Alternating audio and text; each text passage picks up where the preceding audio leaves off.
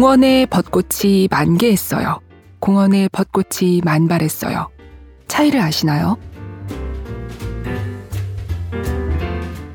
마술, 마법, 요술. 이건 또 서로 어떻게 다른 걸까요? 채소랑 야채는요? 헤엄과 수영은 또 어떻고요? 개가 헤엄을 친다고는 할 수 있지만 개가 수영을 한다고는 하지 않죠.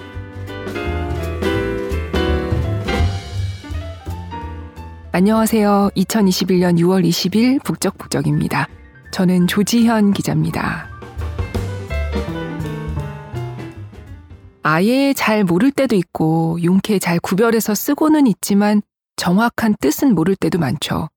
수많은 언어 중에 그래도 우리가 제일 자신 있는 언어, 모국어지만 막상 비슷한 말이 비슷할 뿐 같지는 않은 이유가 뭔지 정확히 뭐가 다른지 따져 물으면 대답하기가 쉽지 않습니다. 오늘 소개할 책은 우리말 어감사전이에요. 지난 5월에 나온 신간입니다. 부제는 말의 속뜻을 잘 이해하고 표현하는 법이라고 돼 있어요. 속뜻이라는 말이 핵심인 것 같아요. 이 책의 첫인상은 표지에 어감이라는 단어가 여러 폰트로 가득 쓰여 있어요. 두껍게, 얇게, 길쭉하게, 둥글게, 뾰족하게 쓰여진 다 다른 어감. 비슷한 말도 어감은 미묘하게 다 다르잖아요. 그런 걸 잘 표현한 표지 같아요. 이 책은 평생을 사전을 만들어 오신 분이 쓴 책이에요. 저자인 고 안상수님은 1985년부터 30년 넘게 국어사전을 만들었습니다. 책에 실린 저자 소개를 잠시 보면요. 모든 말은 소중한 우리말 자원이자 한 시대의 문화와 사유가 응축된 결과물이라고 생각한다. 가능한 많은 어휘를 채집하고자 노력했고 방치된 말을 부지런히 찾아 풀이를 붙였다. 그럼에도 사전 편찬은 영원히 끝나지 않는 미완성의 작업이라고 느낀다. 금성출판사 사전팀장으로 일하며 1989년 국어연구소의 어문 규정 개정 후 그 내용을 바로 반영해 출간한 금성판 국어 대사전의 총괄 책임을 맡았고 이후 표준 국어 대사전 정보보안심의위원, 국립국어원 말 다듬기 위원, 문화체육관광부 국어심의회 위원 등으로 활동했다.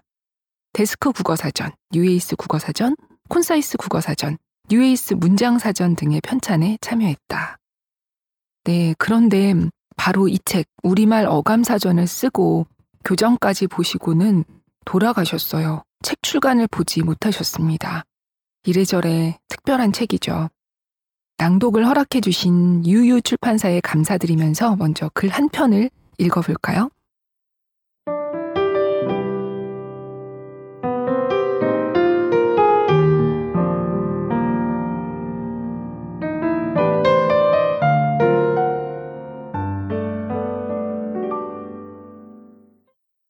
꽃의 황홀한 절정, 만발과 만개.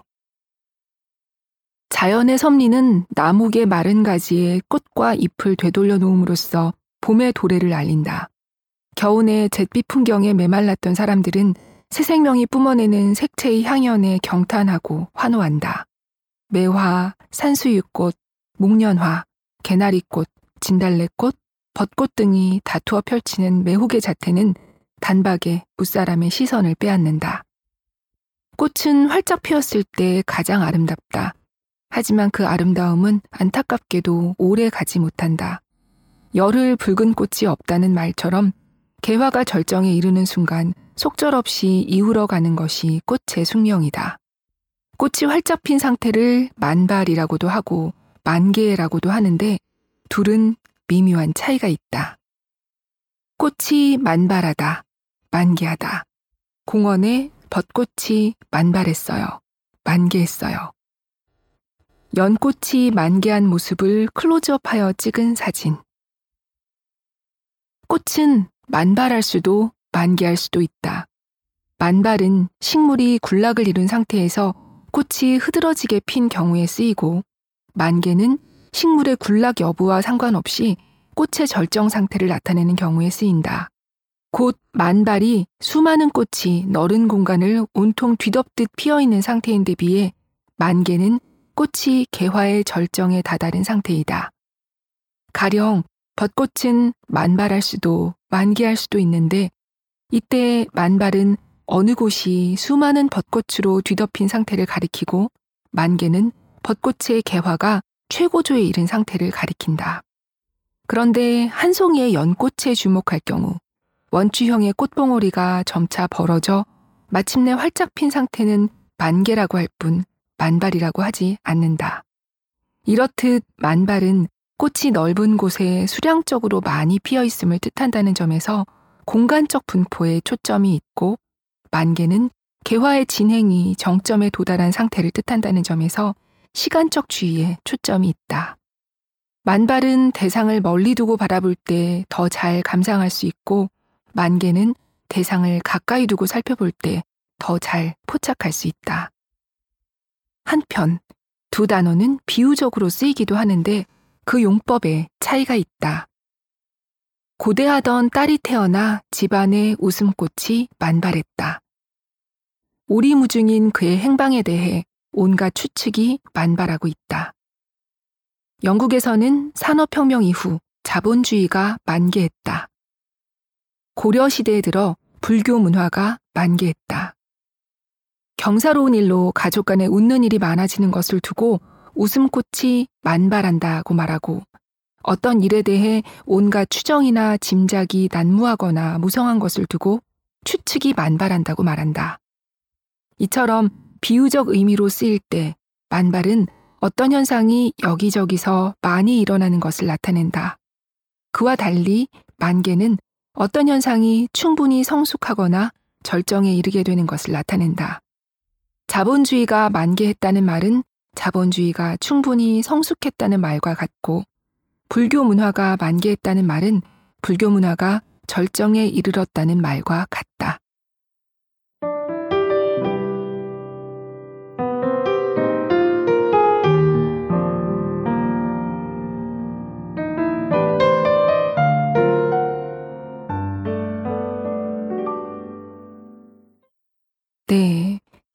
자본주의와 불교 문화는 만발했다고 하지 않죠. 이제 만발, 만개 잘 구별해서 쓸 수 있겠어요. 실제로 국어사전에는 두 단어 모두 뜻이 그냥 꽃이 활짝 다 핌 이렇게만 돼 있거든요. 들으셨다시피 이 책은 제목처럼 정말 사전이죠. 그런데 속뜻까지 자세히 얘기해주는 사전. 저는 책 제목에 사전이 붙은 책을 좋아해서 한 글자 사전, 마음 사전 이런 책이요. 그래서 이 책을 읽게 됐거든요. 제목만 봤을 땐 에세이인가 했어요.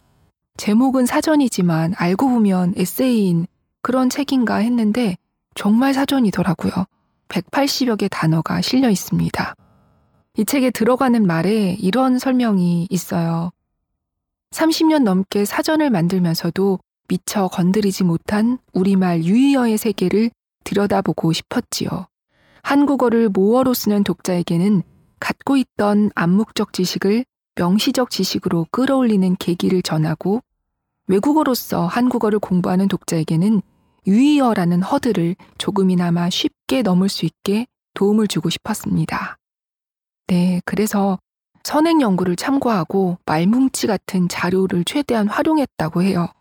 암묵적 지식을 명시적 지식으로라는 말처럼 우리가 왜 그런지는 모르지만 일단 잘 구분은 해서 써오던 비슷한 말에 대해서 명쾌하게 알게 되죠. 이 책은 소설처럼 한 번에 쭉 읽는 책이라기보다는 그렇게 읽혀지지도 않고요. 그럴 수도 없고요. 옆에 두고 하루에 한두 편씩 읽으면 좋을 책이에요. 사실 여기 실린 말 대부분이 저도 차이를 뚜렷이는 모르던 것들이고 감사하다, 고맙다처럼 늘 궁금해하던 것도 있어서 오늘 북적북적에서 어느 부분을 읽을까 또 고민이 많았습니다. 왜냐하면 읽는 사람마다 관심이 가는 말이 다 다를 테니까요. 그래서 일단 비교하는 예문이나 풀이가 이렇게 낭독으로 듣기보다는 눈으로 찬찬히 읽는 게 더 좋을 것 같은 글들은 제외를 했고요. 아까 들으신 만발과 만개는 꽃이 아니라 이게 다른 상황에 비유적으로 쓰일 때의 차이가 재밌어서 골라봤습니다. 이번에 읽어볼 단어는 알고 보니 참 명쾌하게 구분이 돼서 그 점이 또 흥미롭더라고요.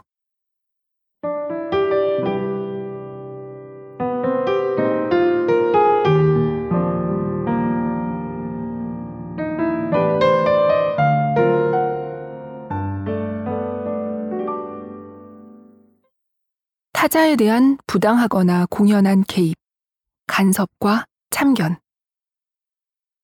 간섭은 흔히 선의의 얼굴이나 사랑이라는 이름 아래 행해지곤 한다. 부모나 교사는 자녀나 제자에게 이렇게 말하길 좋아한다. 다 너 잘 되라고 하는 얘기야. 널 사랑하지 않는다면 뭐하러 이런 말을 하겠니?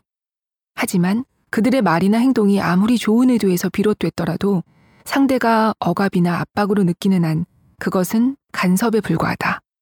간섭은 남의 일에 끼어들어 영향력을 미치려는 행위다.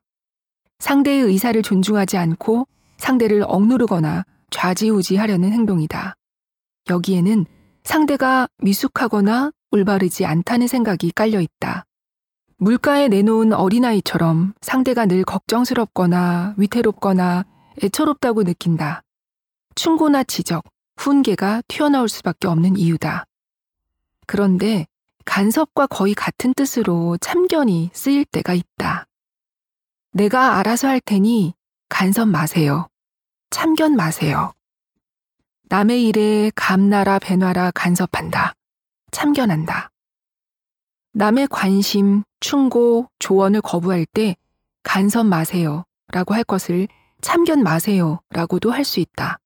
또한 남의 일에 이러쿵저러쿵 하면서 제 의견을 내세우는 것을 간섭이라고 할 뿐 아니라 참견이라고 할 수도 있다.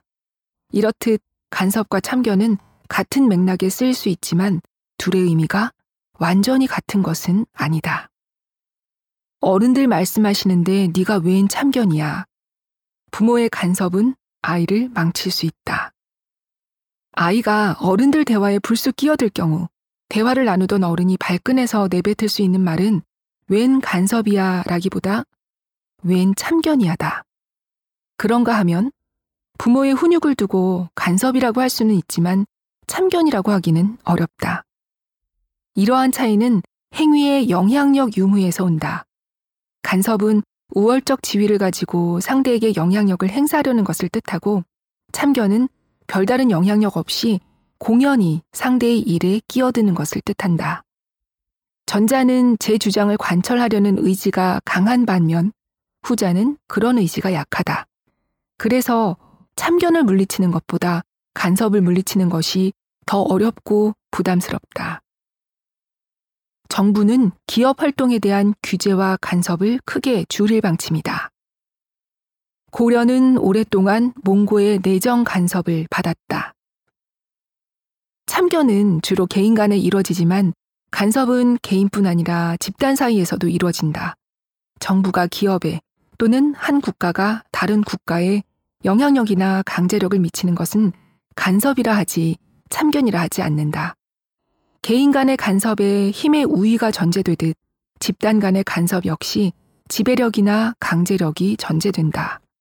한편 간섭은 의미가 확장되어 둘 이상의 파동이 서로 만날 때 합쳐진 파동의 진폭이 변하는 현상이라는 뜻을 나타낼 수 있으나 참견은 그런 뜻을 나타낼 수 없다. 빛은 소리나 물결처럼 간섭 현상을 일으킨다.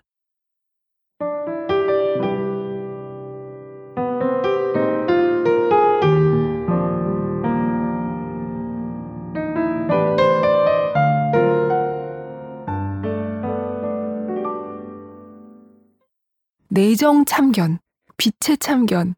이유는 모르지만 이렇게는 안 썼죠, 우리가. 비슷해 보이는 표현도 다른 단어와 함께 쓸 때 그 차이가 더 명확해진다는 걸 이 책을 통해 알 수 있었어요. 승부와 승패 같은 말도 이기는 것과 지는 것, 뜻은 정말 비슷하지만 승부근성이라고는 해도 승패근성이라고는 하지 않잖아요. 이것도 재밌죠.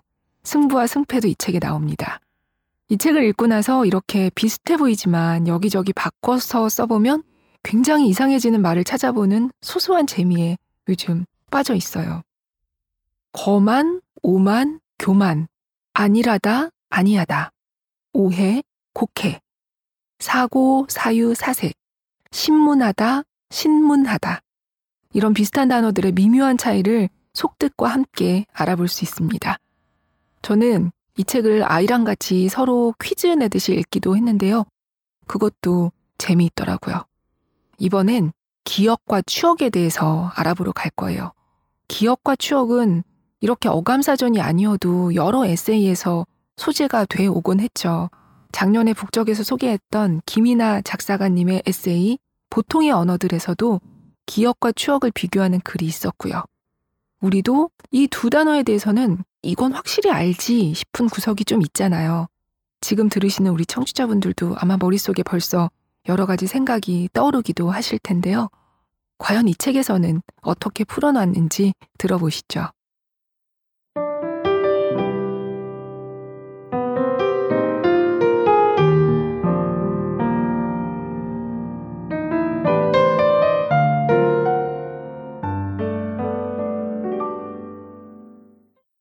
뇌에 아로 새겨진 지난 날의 흔적, 기억과 추억.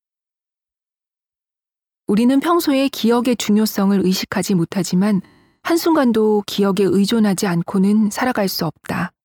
자기 집을 열고 들어가려면 번호키의 숫자를 기억해야 하고 차를 몰고 나가려면 주차 위치를 기억해야 한다.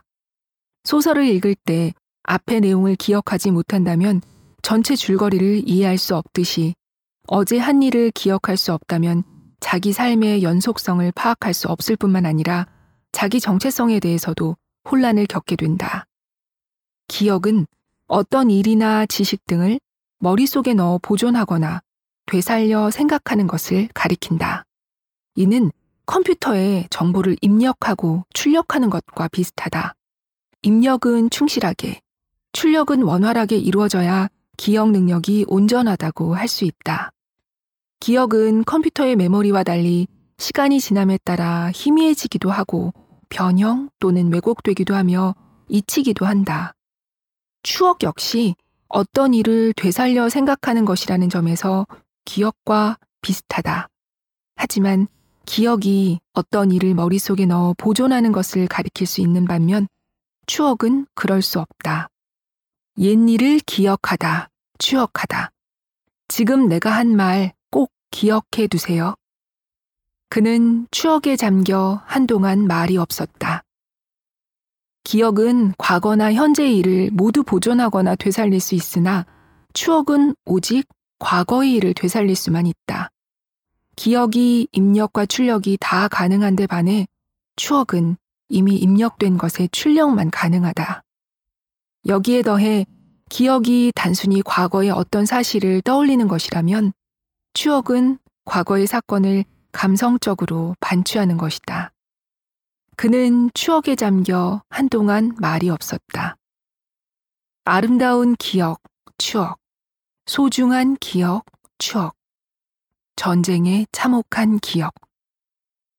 추억에 잠긴다는 것은 과거의 사건을 거리를 두고 바라보는 일이고 그때의 감성에 촉촉이 젖는 일이다. 흔히 추억은 그리움의 정서를 동반한다. 추억에는 그 시절로 돌아가 그때 그 기분을 다시 느껴보고 싶은 마음이 깃들어 있다. 추억 여행. 추억의 그 장소와 달리 기억 여행? 기억의 그 장소가 부자연스러운 것은 기억에는 그런 감성이 묻어나지 않기 때문이다. 그렇지만 기억이 정서적 표현을 나타내는 말과 어울리면 추억과 구별하기 어려워진다. 아름다운 소중한 기억을 간직하다는 아름다운 소중한 추억을 간직하다와 의미가 거의 같다. 다만 참혹한 기억이나 끔찍한 기억과 같이 기억은 부정적 의미가 강한 표현과도 잘 어울릴 수 있는 반면 추억은 그런 표현과 어울리기 어렵다. 추억은 바탕에 그리움의 정서가 깔려 있는데 참혹하고 끔찍한 일은 그리움의 대상이 될 수 없기 때문이다. 그렇지만 슬픈 추억, 아픈 추억처럼 추억이 얼핏 부정적으로 보이는 표현과 어울릴 때가 있다. 슬픈 추억과 아픈 추억이 가능한 것은 그 슬픔과 아픔이 그리움의 대상일 수 있다는 데 있다. 십수년 전 연인과 헤어졌던 일이 문득문득 아련한 그리움으로 다가올 때 그 일은 슬픈 추억이거나 아픈 추억일 수 있다. 하지만 그 경우의 슬픔이나 아픔은 비극적 불행이 야기하는 슬픔이나 아픔과는 성격이 다르다. 만일 가족을 사고로 잃었다면 그 일을 상기하면서 슬픈 추억이나 아픈 추억이라고 하지는 않을 것이다. 한편, 기억과 추억은 어휘 결합과 연어 형성의 차이를 보인다. 기억력, 추억력, 기억술, 추억술, 기억상실증, 추억상실증, 잠재 기억, 잠재 추억, 기억이 나다, 기억이 가물가물하다, 추억이 깃든 곳, 추억에 젖다. 기억은 다른 말과 결합하여 복합어나 용어를 풍부하게 생산해내지만 추억은 그런 생산성이 빈약하다. 또 기억은 나거나 가물가물할 수 있지만 추억은 그럴 수 없으며 추억은 깃들 수 있지만 기억은 깃들 수 없고 추억에 젖을 수는 있지만 기억에 젖을 수는 없다.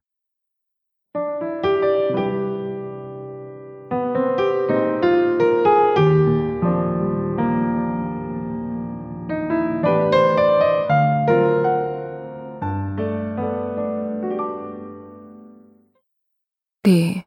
추억력, 추억술, 추억상실증, 잠재 추억. 굉장히 어색하죠. 기억은 입력과 출력이 모두 가능하지만 추억은 출력만 가능하다. 정말 그렇죠. 그리고 아픈 기억이라도 추억이라고 부를 때는 그것이 그리움의 대상일 때 그렇네요. 그리고 기억과 추억 역시 아까처럼 다른 말과 결합해보면 그 차이가 도드라집니다. 책은요, 세상 궁금한 게 많은 프로 궁금 넣어들게 추천드려요. 그리고 평소 우리말을 좀 더 잘 쓰고 싶었던 분들에게는 물론이고요. 요즘 그런 프로젝트들이 있더라고요. 인터뷰 질문을 매일매일 받아서 거기 이메일로 답을 써보내면 책으로 묶어준다든지 제시된 단어에 대해서 나만의 뜻을 정리해서 세상에 하나뿐인 사전을 만들어 본다든지 그런 사전 만들기에 관심 있으셨던 분들도 이 책을 흥미롭게 읽으실 것 같아요. 저는 이걸 읽고 나서 다른 단어도 미묘한 차이가 궁금해지더라고요. 참, 많이, 굉장히, 퍽, 되게. 혹은 질문, 의문. 청춘, 젊음. 밤, 야간. 잠, 수면. 몸, 육체. 그리고 싱그럽다, 청량하다 등등. 문득문득 닮은 말들이 생각나면 어, 이게 뭐가 다를까? 하고 마치 이 책 우리말 어감사전에서 하듯이 예문을 생각해 보기도 하고 다른 표현과 붙였다 떼었다도 해보고요. 이 책의 저자 안상수님은 책에서 이렇게 썼어요. 언어의 의미란 어떤 방법론으로 접근해도 끝내 궁극을 드러내지 않는 불가지의 영역인지도 모르겠습니다.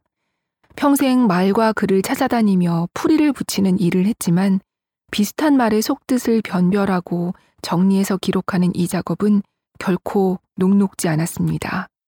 제 능력의 한계를 절감하기도 했고요. 작업 과정에서 잘못된 판단도 많았으리라 생각합니다. 눈 밝은 독자들의 기탄 없는 비판과 따가운 질정을 바랍니다. 한 가지 덧붙이고 싶은 것이 있습니다.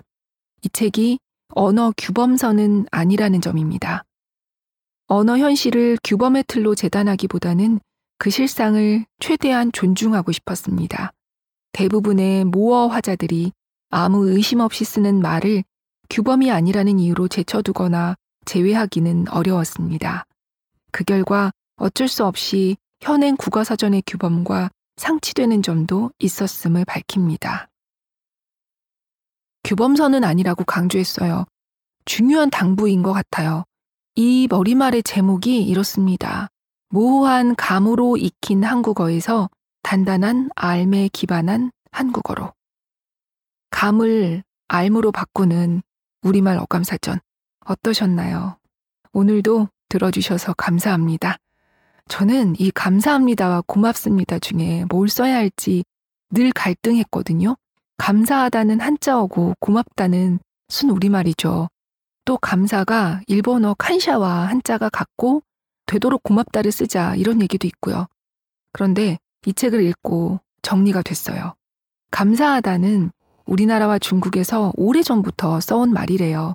조선왕조실록에도 태조실록부터 자주 등장하고 또 송서 같은 중국 고문원에도 나오는 만큼 일본 기원설은 잘못된 통설이라고 합니다. 늘 고마운, 감사한 우리 청취자 여러분. 평안한 일요일 보내시고요. 저는 다음 순서에 또 찾아뵐게요. 안녕히 계세요.